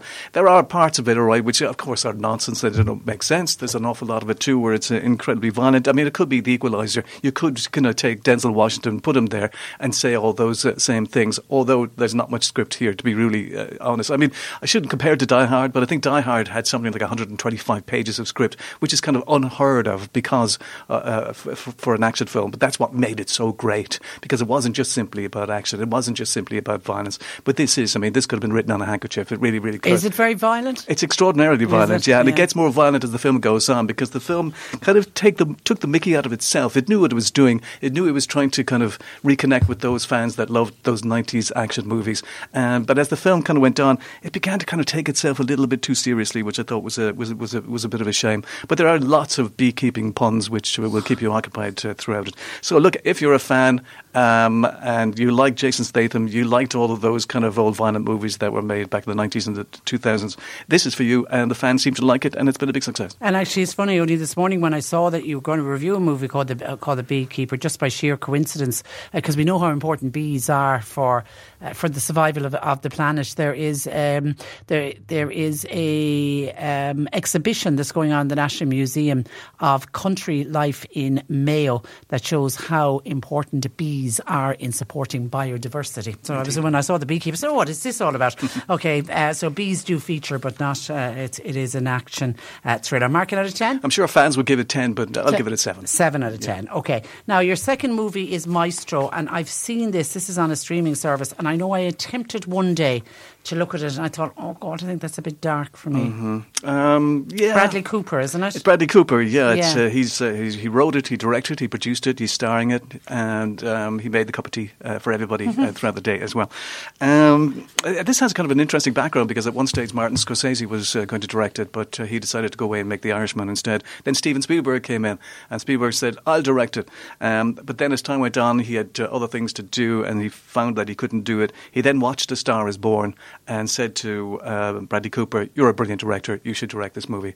So Scorsese and um, Spielberg have stayed on as uh, producers of this film, uh, a biopic uh, about uh, um, a maestro, uh, about um, um, Leonard Bernstein, yeah, yeah. Uh, so it's about his life and times. But basically, what the film really does is it con- uh, concentrates on his relationship with his wife, which was very kind of tumultuous and very, very, you know, it was a difficult relationship for a number of reasons, which I'll go into in a couple of seconds. Um, so, like when we first met him, he became a big, big star at the age of 25 because he was working with the New uh, New York Philharmonic, and a guest uh, conductor kind of fell ill. So he was asked at the age of 25 to conduct this To orchestra, in, yeah. and um, it, uh, it it received this incredible reaction from the audience, and it catapulted him, him to fame uh, just for conducting an orchestra. And you might think, well, that's a bit odd. I mean, all, all surely all a conductor does is just keep the tempo, but apparently it's an art form. Apparently there's way more to it than that because I think the right hand with the stick is, is keeping the Mm. tempo, but also the left hand is giving cues to the um, to the orchestra. Yeah. yeah. and it's supposed to be extraordinary. And there are a couple of moments where we see that, especially um, when um, Bradley Cooper is at Ely uh, Cathedral, and it's filmed all in one take. And he spent six years, something like, to learn this particular um, uh, performance. Bradley And- Cooper did? yeah, and to get it to get it right, it took six years to do it. He also uh, plays the piano in this. He learned how to play the piano uh, in this as well. So he has put an awful lot of effort Talented into guy, it. isn't he? Very much so, yeah. But there has been a lot of controversy about it, of course, and you might have read about it. It's all down to the nose because, of course, Bradley Cooper is not Jewish. And I was looking at photographs, and I've seen um, you know, Leonard Bernstein, and I don't think he had a particularly big nose, but for some reason they decided to give him this large nose. And I'm trying like- to think. Yeah, well, you, well, yeah, you would have looked at Leonard Bernstein and said that's a Jewish nose. Yeah, I'm trying exactly. to think. Would you, yeah, yeah. And that's why, yeah, there's some Jewish people in the States uh, consider it to be offensive and that, Yeah. uh, you know, they shouldn't have done it. And you do spend a lot of the time looking at this nose and kind of... And sur- is it way over the top? I think so, in a kind of Ser- Cyrano de Bergerac kind of way. You're going, that's a big nose. Nose, yeah. Uh, which is a shame. I, co- I don't think they necessarily had to do that. The other controversy, too, as well, uh, was um, the, uh, the, the the wife here is. Um, um, the character here isn't uh, uh, Puerto Rican at all either. There was a lot of controversy uh, about that as well. Um, it's gotten lots of nominations: best film, best actress, best original screenplay, best makeup. so there are people who For think the nose, for the yeah. nose. Um, yeah. So um, my problem with it though is that for a biopic, you would think really that um, the film would concentrate on his work um, a lot of the time. Like I wanted to know about West Side Story. I wanted to know how he came up with the songs in West Side Story because Yeah. like uh, the, the the story of the film itself could make a film. I mean, it was it was a very very difficult project that, that he was involved in. They don't mention West Side Story at all. In the Do film. they not? Not one reference, and I Oh. don't remember there being any reference. And that's what I wanted to see. I wanted to see him hard working and the graft of a composer, try, you know, trying to get his work done.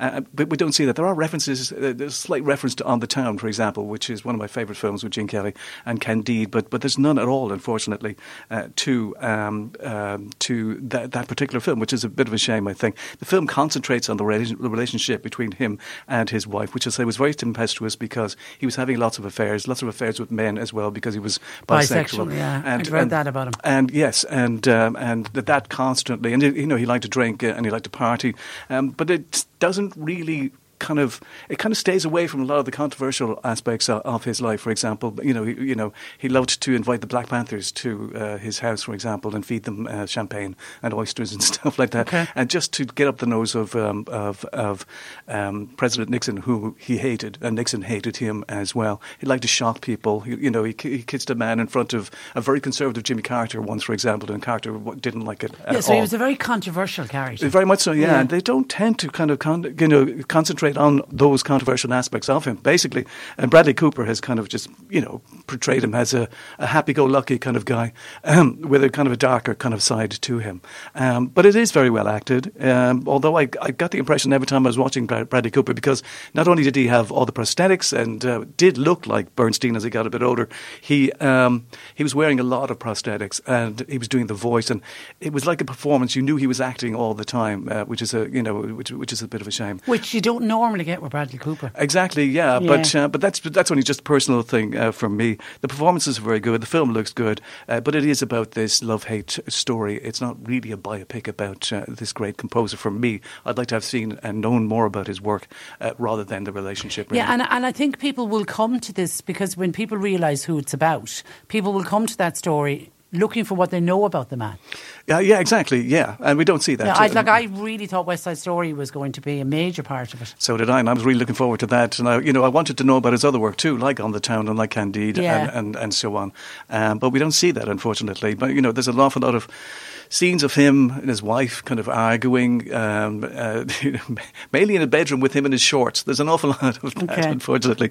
Uh, but yeah, but look, it's worth watching for the performances. the- I, th- I think it's up, isn't it? Is it up for best film in the Oscars? I yeah, best up for- film. Yeah, it is best film. Yeah, Okay, so Mark Maestro out of ten. I th- I'll give it a seven as well. Seven out Yeah. of ten. All right, listen, thank you as always, Mark. Have a lovely week, and uh, we will talk to you next week. That's Mark Malone, our movie reviewer. The Beekeeper was the first movie, and the second one there, Maestro. Miriam by text says, "Should I hear you say Shrove Tuesday is next week? Surely it's too early for Lent. No, Easter is very early this year. Easter is on the last Sunday in March. Thirty first of March is Easter Sunday. So yeah, we're kicking off uh, Lent next uh, Wednesday.